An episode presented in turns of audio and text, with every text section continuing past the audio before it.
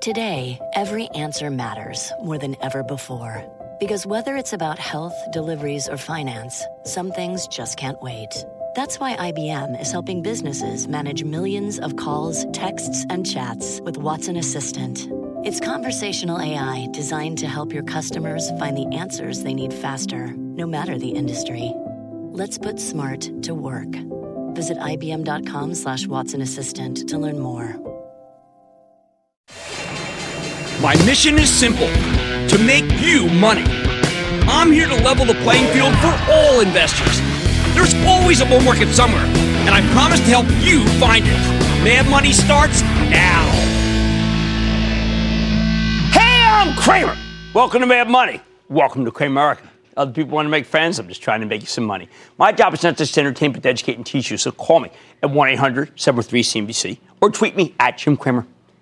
You couldn't really tell from the action today. Dow inching up 40 points, S&P advancing 0.46%, Nasdaq gaining 0.59%. But we got a pitch perfect employment report for the month of March today. It couldn't have been more bullish had I fabricated the darn thing myself. Yet the Labor Department's non-farm payrolls report gave you some Goldilocks numbers, all right, with just the right amount of job growth and just the right amount of wage inflation, meaning robust and meager, respectively. Adding 196,000 new jobs allows us to take the recession fears off the table. And tepid wage growth tells us that there's no reason for the Federal Reserve to raise interest rates. Remember, there is no data point more important to the stock market than this employment report. If the number's too inflationary, that can be devastating because there will be immediate calls for the Fed to tighten. If the number's too weak, like the last one, everybody goes on recession watch. So, as investors in the stock market, a lay report that shows strong growth with little wage growth is really the perfect combination. Of course, it's not so great if you work for a living and we're hoping for a raise. Great for the stock market, though. The amazing thing is that you'd expect full employment to cause skyrocketing inflation here, and that just hasn't happened. Maybe we aren't really at full employment because so many people left the labor force during the recession, or maybe we need to update a lot of economics textbooks. Either way, it's bullish. Which begs the question why the heck did the market roar higher today? Geez, because we've been up for seven straight days. There's a lot of money betting that we get a strong jobs number. In other words, it was already baked in. With that in mind, what's the game plan for next week? Okay, because the yield curve is still inverted, and we don't know how the trade negotiations with China will play out. We know how important they are. We're going to run an economic gauntlet in the week ahead. For instance, Monday, we will have to pay more attention than usual to factory orders and durable goods orders. We want them to remain robust enough that it puts the recession worries to bed, at least for now. Tuesday, we get results from WD 40. This is a little company that told a dynamite story when we had them on the show a month ago. CEO Gary Ridge wowed me when he talked about how WD 40 has become an innovation machine. If you missed that interview, I really, I, I tell you, you got to go to the archives. You got to look at it because it was really good. That said, you don't buy this kind of mission driven, iconic brand for a quick trade. This is one of those stocks where if you like the product, you do the homework, and then you buy and hold the stock. Worst case scenario, it sells off and you get a chance to buy more into weakness. Check that chart out, you know what I mean. Wednesday, JP Morgan kicks off the retail conference where you'll hear from a bunch of incredible companies. I think they'll tell some terrific stories now that the stock market has turned up and business is picking up. I can't think of a better timed conference. I especially look forward to hear, hearing from Michelle Gass. She's the fabulous CEO of Kohl's, which is a very undervalued stock that we own for my charitable trust, where you can follow along all my moves before we make them by joining the actionalertsplus.com. I want to hear what Gass says about the uh, Amazon tie-up, by the way. After the close, Bed Bath & Beyond reports. Now, here's a company that's been a total dog for so long that a bunch of very smart activists have come in and started trying to replace management. Today, Morgan Stanley upgraded the stock from sell to hold, arguing that these activists might be able to bring in a new CEO who can turn Bed Bath around. So maybe if the stock gets hit on a bad quarter, maybe you actually buy it. It's up from the low teens. Okay, Amazon's been crushing these guys, but it really doesn't have to be that way. Next up, Conagra, CAG, has a big analyst meeting. The last time these guys reported, they were able to put to rest the idea that they'd bitten off more than they could chew in their acquisition of Pinnacle Foods. Can the company keep up its momentum? I'll be listening carefully because the food group has come alive of late, with that horrendous quarter from Kraft Heinz perhaps marking a bottom for this difficult sector. Conagra well run. It could be a very important meeting. I've attended many analysts over meetings over many years. But you know what? I can't recall anything that was as important as the Disney confab will be on Thursday. Disney stock has been marking time seemingly for ages, even as the company's reinvented itself, buying Fox's entertainment assets, building out online streaming services. I think CEO Bob Iger will have good news and bad news. The good news, he's got an unprecedented movie schedule that dominates a plurality of weekends in any given year. And that's before the, uh, the addition of the Fox deal that gives them everything from Simpsons to Avatar, X Men. Bad news Disney's reinvention costs money lots of money. And that could potentially mean we get an earnings guide down, along with a discussion of how 2019 is an investment year. Will people sell their stock if we get that good news, bad news mix? Or will they realize Disney stock has done nothing for ages precisely because these worries were already well known? I don't know. But I recommend buying half a position before the meeting. Maybe on this day, half, okay? And then, uh, well, that, you know, if the meeting has creates fear, because of this issue involving investment, then you buy the other half here. All right. I think that's the best way to approach this thing. That way, you, if it sells off, you get a better cost basis. Finally, Friday is going to be the most fraught day of the week. And that's when we get the first bevy of major earnings reports, starting with the banks. It's JP Morgan, Wells Fargo. Uh, and they kick things off, and I, I think actually they'll both be good. I just don't know if anyone will care that they're good because of that darn yield curve, which means that they can't make as much money off your deposits as they would otherwise. I expect JP Morgan to have a strong quarter. As for Wells Fargo, it may not matter because CEO Tim Sloan just announced his resignation. He's been running the bank very well. But because he's taking so much fire from Congress for the sins of his predecessor, he decided to fall on his sword rather than put his company back in the crosshairs. We own JP Morgan for the Travel Trust because I can't remember a time when it's been this cheap on an earnings basis. Wells Fargo is even cheaper, although there are people who don't want to own that one ahead of the upcoming grilling on Capitol Hill that starts the week after. Whoa. Throughout this whole week, we're going to hear about the status of the trade talks with China. I still believe the Chinese want a deal. Well, come on, their economy's coming in hot now, but it'll be very hard for them to make one because President Trump is unwilling to roll back the tariffs. He wants to keep them on his enforcement mechanism. The problem is that there's very little incentive for China to make a deal if they can't get rid of the tariffs. Now, if we do come to some kind of arrangement with the Chinese government, it might still be viewed as a bit of a letdown by Wall Street unless they do something like immediately allowing companies such as Visa and MasterCard to start doing business business and People's Republic without signing ruinous joint ventures that then steal your intellectual property. That's what matters. Bottom line, we get an excellent, we get really this number today, this excellent employment number was terrific. But that bullishness was already baked into the average, which is why we didn't soar today. Keep that in mind as we run the gauntlet all next week. David in New Jersey. David. Good evening, Jim. I'm calling on MTW, the Manitowoc company. Yes. Back in February, you liked the stock. Yes, since I did. The, com- the, company has since successfully restructured its financing, currently trades at or near book value. My question is do you think this is a possible buyout target, or perhaps they're looking to acquire someone else? Where do you see it from here? I'm not sure exactly what the law is because they did a split off here. I, you own it for, you don't buy it for takeover basis, you buy it for earnings. If the world comes back, you're going to have a decent stock, but it's very cheap. Without that, there's no catalyst. Cameron in North Carolina, Cameron. Booyah, Jim from beautiful Raleigh, North Carolina. How oh, it is gorgeous there. Thank you for calling. What's up? Nothing. Just want to obviously thank you for everything you do. Ah, thanks um, a lot. Absolutely. So uh, the question today is relatively diversified, but looking into get into a different segment, more obviously uh, restaurant type of food um, type market. And I've okay. listened for years, and I know best of breed and Dom is uh, Domino's. Right. Uh, but my question today, um, with the rebranding recently and off its 2016 uh, like fiasco, what do you think about Papa John's for maybe a long well, I, I happen to think that, uh, you know, frankly, I think that, that that is too competitive a segment right now because I think that, um, you know, Domino's is struggling for a second. I mean, look, you know, I say struggling is a relative issue, but the stock hasn't come back. My two favorites in that group are Darden and Yum. Darden first, then Yum second. How about Mike in Florida? Mike. Hey, Jim. Uh, thank you for uh, all that you do for us. Uh, oh, you're, it. you're very welcome. Thank you. Hey, uh, in the context of the U.S. China trade deal, you mentioned that our liquid natural gas supplies are locked up, and yes. the companies like uh, Dominion and Cheniere have 20 year contracts for LNG sales.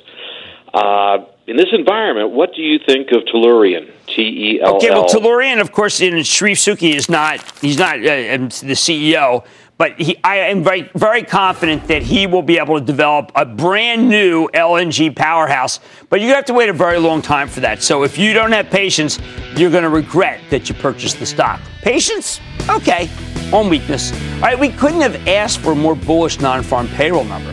But now for next week, the focus will be China. And, of course, the beginning of earnings season. Oh, man, money tonight. I'm revealing the one retail stock I think you should be buying into weakness right now. Then the IPO rush hasn't slowed down with five IPOs held between Tuesday and Thursday alone. I'm eyeing one of the latest to take to the tape and telling you it could be worth considering. And is all the drama surrounding Alder Pharmaceuticals giving you a headache? I'm sitting down with the CEO to find out what this migraine drug maker is saying. So stay with Cramer. Don't miss a second of Mad Money. Follow at Jim Cramer on Twitter. Have a question? Tweet Cramer. Hashtag mad tweets. Send Jim an email to madmoney at cnbc.com or give us a call at 1 800 743 CNBC. Miss something? Head to madmoney.cnbc.com. I'm opening up the lines to hear from you, the voices of Cramerica, because it's an uncertain time. I want to talk to you. Mr. Cramer, I just want to tell you, you are absolutely, positively fantastic. Thanks for helping us not panic in times like this. The average investor, which we all know and love, you cater to us, and we appreciate that for all you teach us. I am not going anywhere. You shouldn't either. We will get through this together. Cramer has your back. Call 1 800 743 CNBC and let's take on the market together. We're going to figure this out. We'll puzzle it over and we'll make it so that we're all smarter. I want people to feel like they just learned something. We have journalists in the far corners of the universe. I can't wait to get all of those resources under one hour long newscast where we can deliver the facts of the day clearly and concisely, in context and with perspective and tell people what's happening, what it all means. Get the truth, not the spin. The News with Shepard Smith. Subscribe to the podcast today.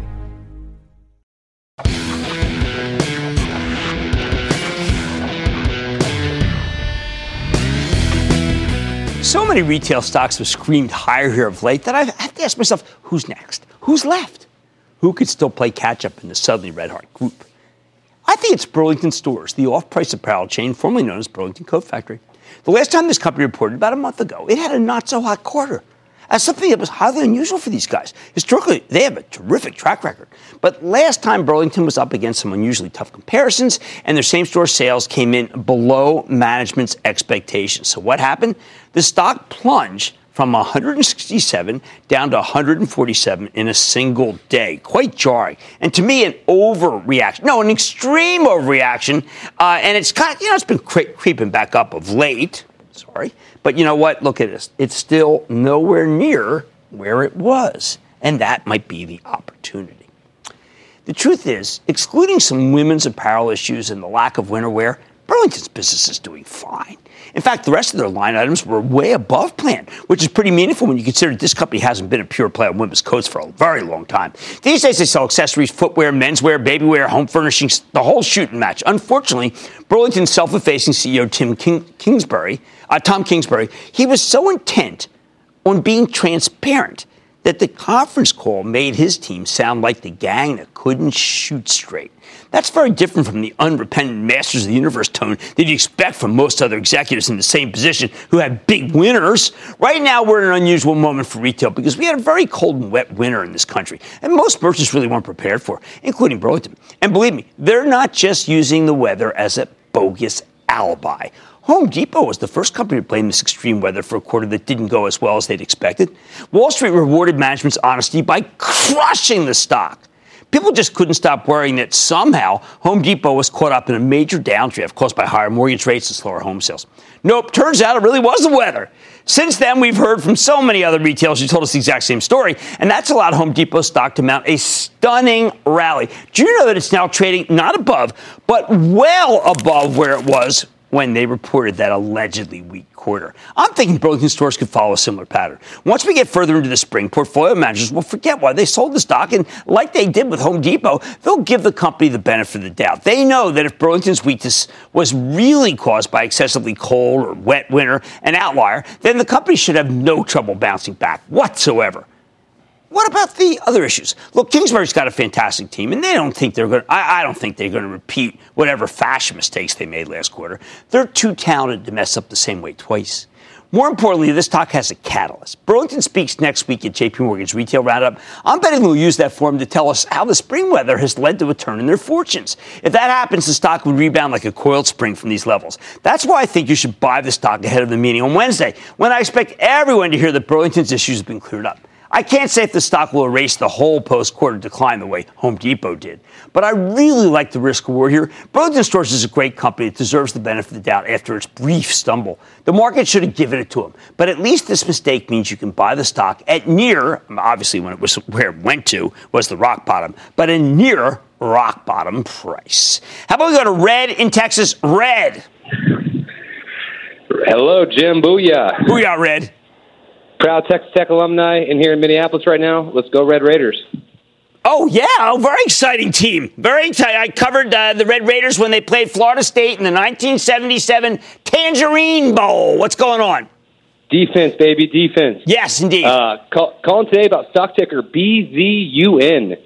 Oh, I debated, I debated, I debated. But remember, I, I, I, I am willing to do Alibaba, which is a great company, and Baidu. Uh, you know, this one is a very, very good technology infrastructure play, but I am going to have to say, not for me. But I don't mind if you do buy it. And best of luck to the Red Raiders.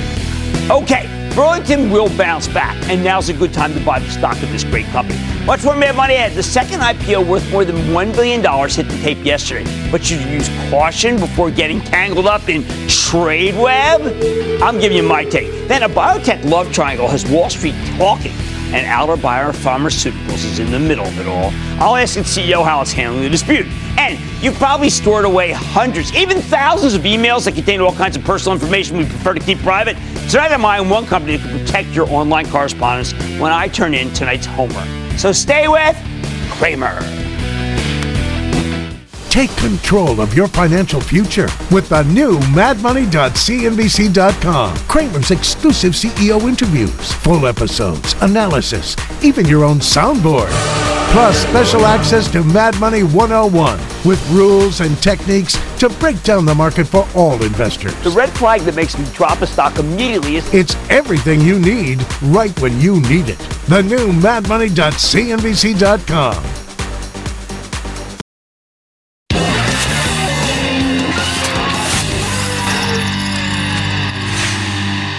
What's the biggest threat to this market? As I've told you over and over again, it's the coming deluge of initial public offerings. Sell, sell, sell, sell, sell, sell, sell, sell. Where massive quantities of freshly issued stock could overwhelm the demand for equities and therefore knock down the averages. Even if the broader market can withstand this glut of, uh, of stock supply, there are going to be particular groups that get crushed. Why? Because money managers need cash to participate in these IPOs. And without lots of new capital flowing into the coffers, and they don't have it, the only way they can do that is by selling something they already own. Witness how the cloud stocks got pulverized yesterday? I think a lot of that has to do with the IPO market. And that's why for the next coming months, we're uh, maybe in the rest of the year, we're going to be on IPO watch. This is a real risk that not enough people seem to be worried about, and they should be. Uh, and those are the risks that can really hurt us, the ones that nobody's thinking about. Let the other guy worry about Brexit, okay? Let the other guy worry about uh, the inverted yield curve. I'm worried about supply. Obviously, these deals aren't all bad. The whole point is that they're too appealing to ignore. A well choreographed IPO can make a lot of people a lot of money in very little time. So, as we keep an eye on all of these companies that are coming public, we're also on the lookout for potential opportunities. Right now, we've reached a point where the deals are coming like clockwork. This week, just between Tuesday and Thursday, we got five IPOs, including the second largest deal of the year yesterday, TradeWeb Markets, symbol TW. This deal was massively oversubscribed. Earlier in the week, the underwriters increased the size of the offering by 33%. Then they boosted it by another 10%. Then they priced the deal at $27 above the marketed 24 to $26 range. And what has happened? Well, it's been fantastic fantastic. The stock exploded higher right out of the gate, opening up nearly 27% at $34 and change. Yes, instant wealth. Unlike the ignominious Lyft deal, although with the stock back at 74 and change, it's looking better by the day, TradeWeb managed to hold on to these gains, ta- uh, attacking on another buck and a half to close at $35.81 yesterday, and the stock barely got dinged this morning before bouncing right back, closing up more than 2%. That is how you do a successful underrated. Well handled. Why was there so much excitement for this deal? Oh, besides the fact that it's fintech. Okay, TradeWeb operates electronic marketplaces for all sorts of fixed income products and derivatives, 62 countries. They deal in everything from forward mortgage backed securities to corporate bonds, interest rate swaps, currency swaps, equities, and money markets. And their technology keeps getting better and better, making these markets more and more efficient. So, how about the financials? Wall Street's always on the hunt for accelerating revenue growth, or ARG as we call it here, and TradeWeb gave you exactly the kind of acceleration that last year. Their gross revenues increased by 21.6% in 2018. That's up dramatically from an 8.6% growth rate the year before. Their net profit margin expanded from 30.7% to 33.3% over the same period. Very nice. TradeWeb's balance sheet has no meaningful debt, and even though they paid a $100 million dividend to the company's founders right before the IPO, they still had 304 million in cash and equivalents. However, it is worth pointing out that most of the proceeds from the deal don't go to TradeWeb. They're going to existing shareholders who are ringing the register. Now, I'm not too worried about that because TradeWeb's business is really good. Last year, their average daily volumes grew by 37%. We've also gotten some numbers for January and February. January was the best month ever. February looks like it would have been even better if not for the fact that, well, how many days in February, right? 28. I got to tell you, I like this story. Bull thesis, pretty straightforward. See, while the stock market went digital a long time ago, the fixed income and derivative markets are really a lot more old fashioned. There's no centralized source of price discovery. So you have to get on the phone with multiple dealers and compare quotes, then get back on the phone to confirm your order, then settle the trade via fax. We already knew that digitization is the future of this business. It's more efficient, more transparent, and frankly, there's very little justification for the old voice market model of trading. In fact, in many cases, it's starting to be government mandated, which is obviously very good for TradeWeb. Plus, as we invent more and more types of financial securities, they're getting more and more opportunities, and the company still has plenty of room to expand overseas. All right, there are more positives. TW gets 48% of its revenue from subscription fees and minimum volume floors. We love recurring revenue and mad money as it insulates the numbers against periods of low volatility. Unusually for an IPO, TradeWeb is also profitable. Yes. Now, it may not have that sky high growth rate that we like from, I don't know, let's say from Lyft, but it's already making money. And that means you're never going to have to worry about how they'll pivot to profitability. Plus, the presence of actual earnings makes the stock much easier to value. Last but not least, TradeWeb has major support from the Wall Street Fashion Show. You might call this a ridiculous conflict of interest, but it is worth pointing out that TradeWeb is owned by a consortium of the world's largest financial institutions Barclays, Citigroup, Credit Suisse, Deutsche Bank, Goldman Sachs, JP Morgan, Bank of America, Morgan Stanley, and Wells Fargo. They all collectively own 46% of the company uh, uh, before the IPO. The rest belong to Blackstone, the gigantic alternative asset manager. While some of these firms sold part of their, their positions in the IPO, they're still major shareholders. At the same time, TradeWeb is also used by the traders who work for these same investment banks.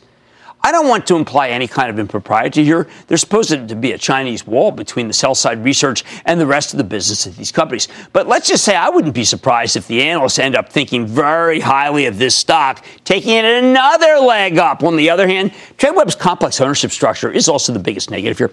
Even after the IPO, the company has four classes of shareholders. Four and they own LLCs within corporations that have additional outside shareholders. It's like an MC Escher painting, if you ask me. All you need to know is that the Class A shareholders, the shares that sold as part of the IPO, have only a 2% total voting interest in the company. That means if you buy the stock, Blackstone and the banks are calling the shots, and you're just along for the ride. You got to accept that. So after yesterday's gigantic spike higher, does it make sense to even think about owning TradeWeb here? Well, that depends on the valuation.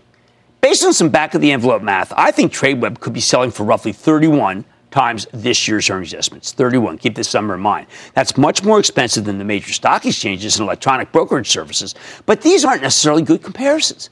I think the best comparison here may be market Access, which is another electronic trading platform for bonds. And you know I like that very much. We had him on the show. Always welcome back.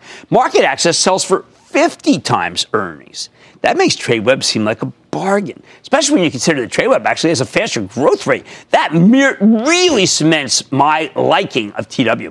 Bottom line, when you look into TradeWeb, it's easy to see why its IPO was such a huge hit. It deserved to be. After yesterday's monster move, the stock is far from cheap. But you've got my blessing to buy this one, although obviously at these prices, a little more speculative.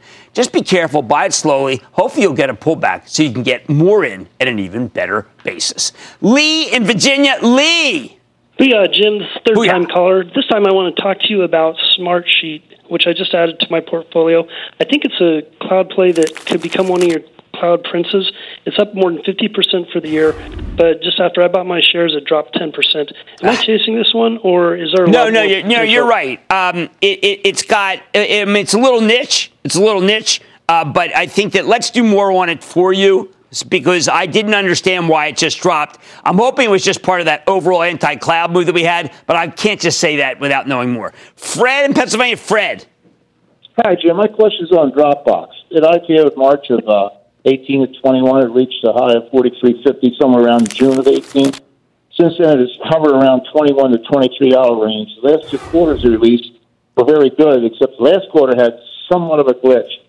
Uh, I'm currently down in this stock. Should I sell, buy, or hold? No, no, I, I, I'm going to have to say hold it here. You know, look, we were big fans when it came public, Drew Houston, and we still like it. it I know it's not been a great stock. And, and sometimes you just pick stocks and well, what can I say? It hasn't done a lot, but I think Drew's doing a good job. I think it's just a matter of time before it does better, but a lot of people don't have the time to wait. Okay, know your IPO, people. You have my blessing to buy TradeWeb, even if it is for speculation, because it's moved up so so much. That's why you have to tread carefully. Now, much more Mad Money have. What, uh, what a headache with Amgen and Novartis dueling over the migraine drug Aimovig. Allergan Pharmaceuticals is stuck in the middle. I'm asking the CEO what it means for the company. Then, good news if the dog ate your homework. I did it for you, and it could make you some money. And all your calls rapid fire in tonight's edition of the Lightning Round. So stay with Cramer.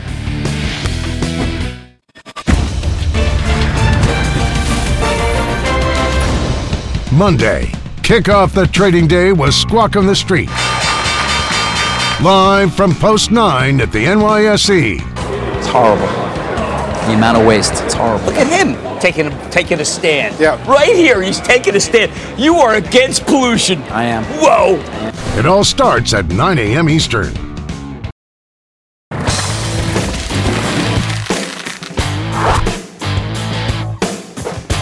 Right now, there's a knockdown, drag out fight going on in the pharma space over migraines.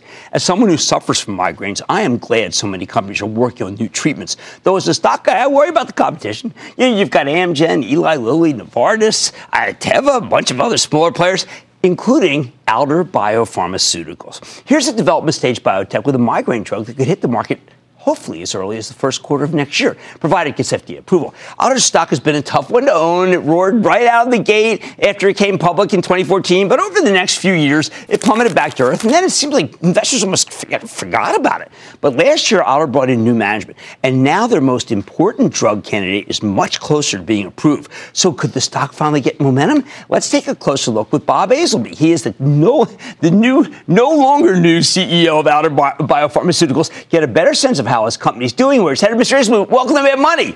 Good to see you, Bob. Have a seat. Good to see you, Jim. All right, Bob. The community is very anxiously awaiting your drug. And I think it's important for you to point out this is not a Me Too drug. This is a different kind of drug. Uh, that, that's absolutely correct. We believe, based on our Promise 2 data, which was focused in chronic migraine, right. that we saw really, really robust uh, responses in terms of percentage of patients getting a 50 or 75% response rate. And the speed of which the prevention starts, we believe, is going to be very attractive to patients and to physicians. Yep. The team of uh, people that I work with for migraine, my migraine, say that it, it can even be as early as that day. That is true. We actually uh, we were so confident in it because of 100% bioavailability that in our statistical analysis plan, we wanted to see if we could, you know, start beating placebo within 24 hours, and we are statistically significantly different but, within 24 hours to start prevention. Okay, but you want to talk about, I mean, the uh, the Aimovig, the uh, the Lilly, the Teva, they are just boom like that. You have a drip, right? We have a it's an IV, IV. quarterly infusion mm-hmm. for 30 minutes. It's only for 30 minutes. Yeah, so people can go in and, and literally, what, once every quarter? It's once every quarter. And what you see with chronic migraine patients is many of them are seeing their doctors on a quarterly basis or even more frequently. Right. And so it will match up with their cadence going to see the clinician. Okay, so let me ask you: uh, Are there people who, um, the other, the Aimovig type drug, the CGRP, uh, it might not work for them, but maybe yours works? You know, that's always a possibility. I think it's early still to see if you move from one anti CGRP to another uh, anti CGRP. But what opinion leaders tell us is if you don't, if you get an inadequate response on one of the subcutaneous uh, products, Right. they do, they would like to try uh, eptinezumab because of 100% bioavailability. Right. So they're getting the full impact of, of the drug within 30 minutes. Do you think the FDA recognizes that this is not a Me Too drug, so therefore they can't just say, you know what, we already have a lot of approvals, we don't need this one?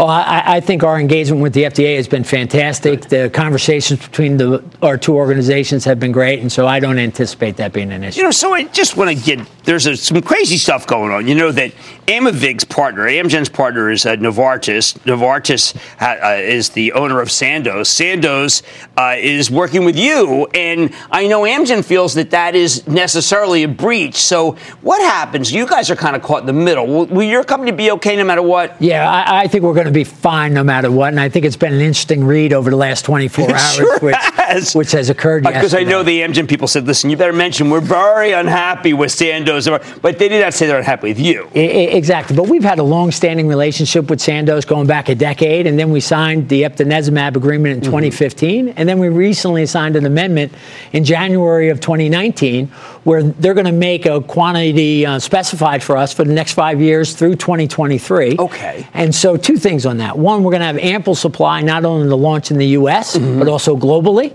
and even the product that's made in 2023, we wouldn't use that product in 2023. We would use that in the years beyond that. And so, from a supply perspective, for a small biotech, we're in really good shape from uh, from an inventory and commercial. Good, because I care about the patient side and don't want to hear that you could be cut off once people get started. Exactly. Seven thousand dollars a year for Aimovig type, uh, similar pricing. Yeah, I, I think that'll be a benchmark on which we'll be compared against, and we're working through a health economic data right now because we do think we have advantages in terms potentially in robustness of response, and then the whole speed to response. And payers are excited by, you know, after a quarter, you're going to have a pretty good idea whether or not eptinezumab works for the patient. Oh, absolutely. Now, how about awareness of the of the issue and the 36 million sufferers? So that's one thing that, that we're passionate about from an Alder perspective Yes. is, is the educational element of it, Mhm. and even more so, I don't think people have a really good understanding of what it means to have chronic migraine, and so. We're really focused on that particular education, and most people think it's a headache. But when you think about the light sensitivity, sound sensitive, nausea, vomiting, gastrointestinal issues, but the bigger thing is they have anxiety, they have depression, they have sleep disorders, and so at the end of the day, I think we can do a whole lot of justice to making sure we're educating on exactly the uh, the battle that these migraine patients are going through. Well, I want to wish you the best of luck, and I have to tell people that this could be a very, very important company. That's Bob Azelby, is the CEO of Alder Biopharmaceuticals. Mad Money is back after the break.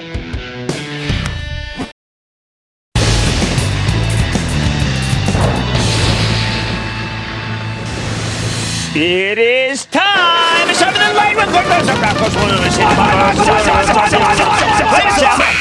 And then the light round's over. Are you ready, Ski Dad? Over the light round. Let's start with Dennis in Michigan. Dennis. Yeah, I'm calling about Diplomat Pharmacy. I don't like the specialty pharmaceutical companies, and I've been right So, not so, to so. like them. I'm sticking by that view. I need to go to Mike in Georgia. Mike, Mike, Mike. Hey, Jim, thanks for taking my call. Of course. I'd like to know what your thoughts are on People's United Financial. Candidly, I've liked it for a very long time, and it's done nothing for a very long time, so it's very difficult for me to recommend. Let's go to uh, Noah in Pennsylvania. Noah. Hi, Jim. How are you? I'm good, Noah. How about you? I'm good, thanks. My question is about TGTX, TG Therapeutics. It's Uh, very good. This is Mike recently. Weiss. We had Mike. Mike Weiss used to come on. I don't know what happened. We said it was a very good speculative play, and it remains a very good speculative play. And you know what? That's all I can say about it. Linda in Florida. Linda. Hi, this is Linda, and you had a number of kick me stocks a couple of weeks ago. And do you think that Roku is still on uh, your list? You know, Roku is. Oh my! You know what? Roku. My father loved Roku.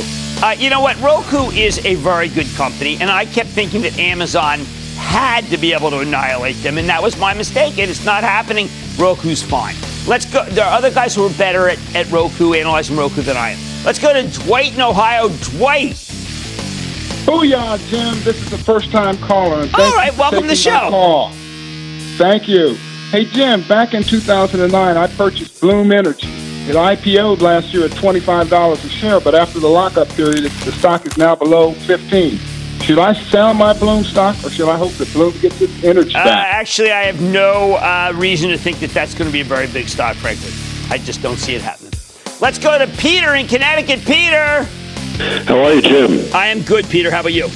Good. Just want your thoughts on Tenneco, symbol T E N. Eh. It's now off 60% on a one year. You know, I'd rather look, I, Magna's better than them. I, you know, Lear's better. I, I just have no compelling case to own that stock. How about Ed in Virginia? Ed. Hello, Jim. Hi, Ed. Love the show. Long Thank time you. listener. Thank you. Question question is on FireEye. You've had the CEO on a couple times. But you know what? They uh, missed dead. the quarter. Uh, and the inconsistency, I I like Kevin Mandia, but the inconsistency of FireEye is maddening. I think CyberArk's better. My Travel Trust owns Palo Alto Networks, P A N W, and I think that's a much better company than FireEye. Let's go to DeWitt in Delaware. DeWitt! Booyah, Jim! Booyah! Jim, Jim, buy more or hold WWE we had George Barrios on. He told a pretty good story. The stock's been up, up and away, but at eighty-nine dollars, I can't tell you. I can't tell you to buy anymore. It's it. No, I, I, I just it's had a good run. Let's go to Lee in South Carolina. Lee. Hey, Cramer. Lee. Hey, you met you met with Peter Miller, CEO of OptiNose, OPTN last June. For me, a newbie in the market, it's at an affordable price of ten dollars eighteen cents. How do you feel about it now? Well, it, it's just sell? a spec. I mean, it, it, it's a st- spec, and um, you know, ear, nose, and throat spec. I was just kind of interested because periodically I've had those, but uh, I, I, have no real edge on it right now. I'm sorry. Let's go to Mark in Wisconsin. Mark. Uh, Jim, earlier today on Scott Wapner's show, Josh Brown was real high on a stock. He's got a buy on it at 30 or lower.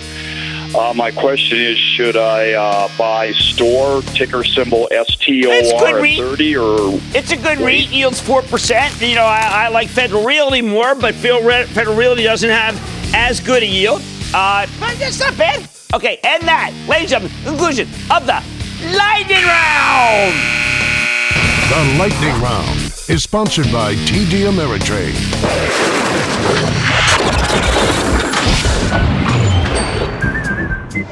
Love to hear from you, Cramer. Let's get to your tweets. First up, we have a tweet that says, Note to the producer, please stop giving this man props. At least nothing that could hurt anyone. Bye! I stunk a monster when I came home. My wife said, What is that cologne? I said, That's Oda Monster. And here's another tweet. Somebody needs to stuff a bran muffin in Jim Cramer's big, fat pie hole. Ah! Ah! Ah! Ah! Facts Jim Cramer is the spawn of an unholy union.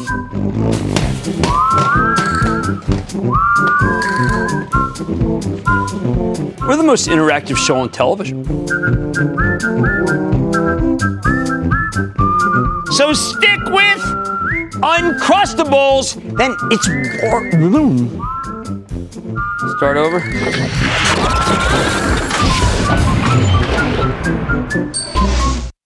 Joe Booyah, Jim, congratulations on a great show. Mad Money is not a show about picking stocks for you. It's a show about empowering you to think for yourself.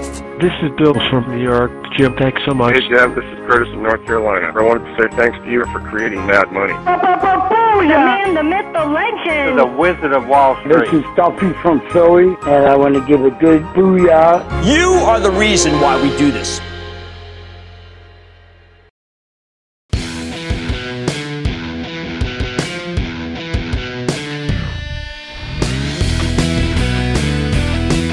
We are one week into Financial Literacy Month, a major initiative for all of us at CNBC. You know I feel passionate about this personally. The Mad Money audience knows we have a laser like focus on doing homework, which is what you need to do before you ever pull the trigger. And whenever I get a question about a stock that I don't know or just don't know well enough to give you a good answer, I never cuff it. I always take my time to do the research, then come back to you with a more considered response. That's not necessarily the best, you know. I mean, I don't always be right, but it's as considered as I can be. So let's catch up on all our important homework.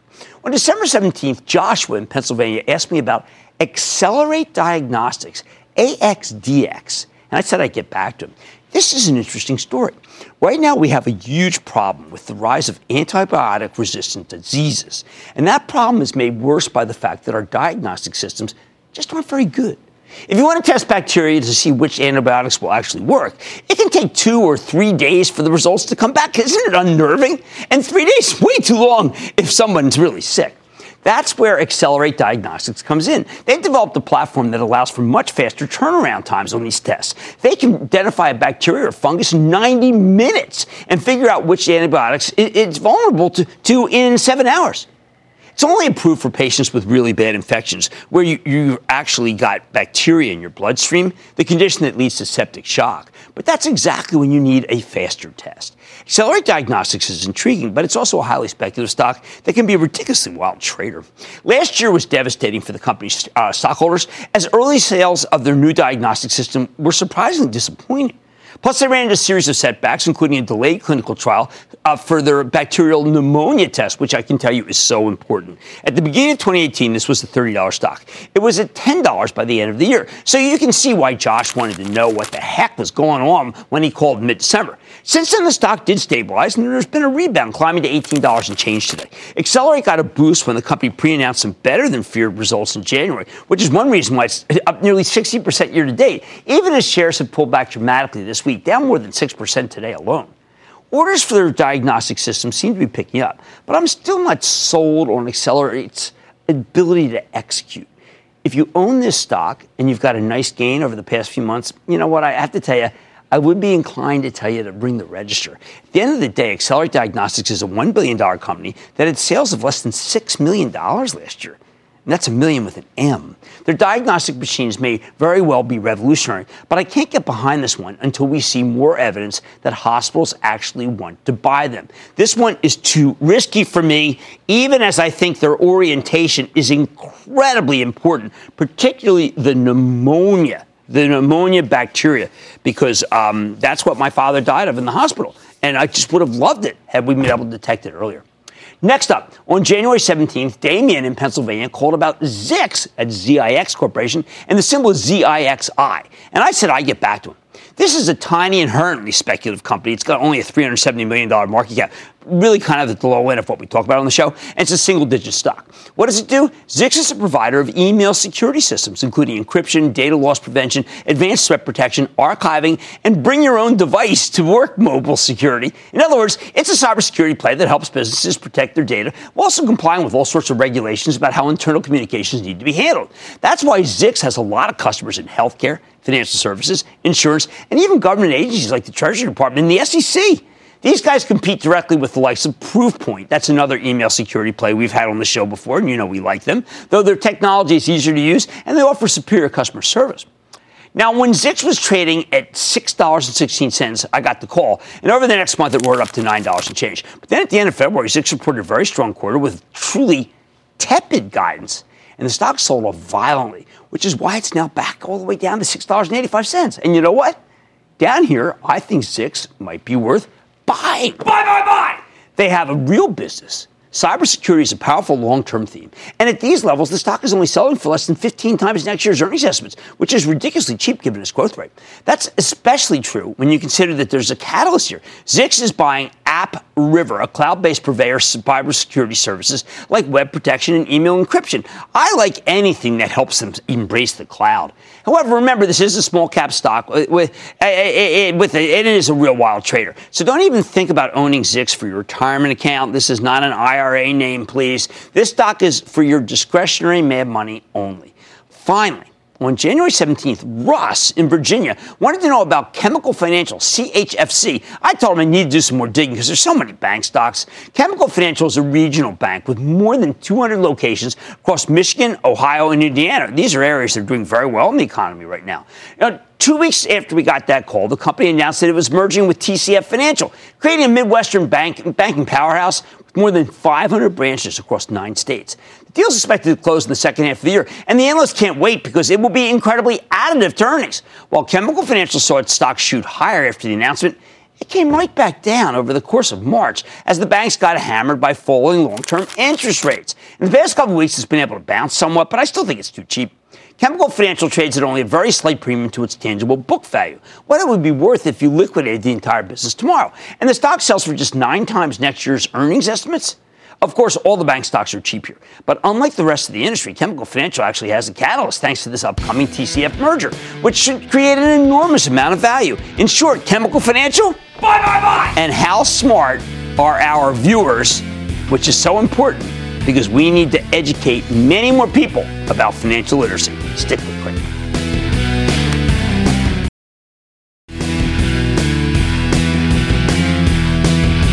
Remember, great employment numbers last for weeks. And this was a great employment number, and it'll be something to fall back on if the market does go down next week. Like I said, there's always a bull market somewhere. I promise I'll find it just for you right here on Mad Money. I'm Jim Cramer, and I will see you Monday. I want people to feel like they just learned something. We have journalists in the far corners of the universe. I can't wait to get all of those resources under one hour long newscast where we can deliver the facts of the day clearly and concisely, in context and with perspective, and tell people what's happening, what it all means. Get the truth, not the spin. The News with Shepard Smith. Subscribe to the podcast today.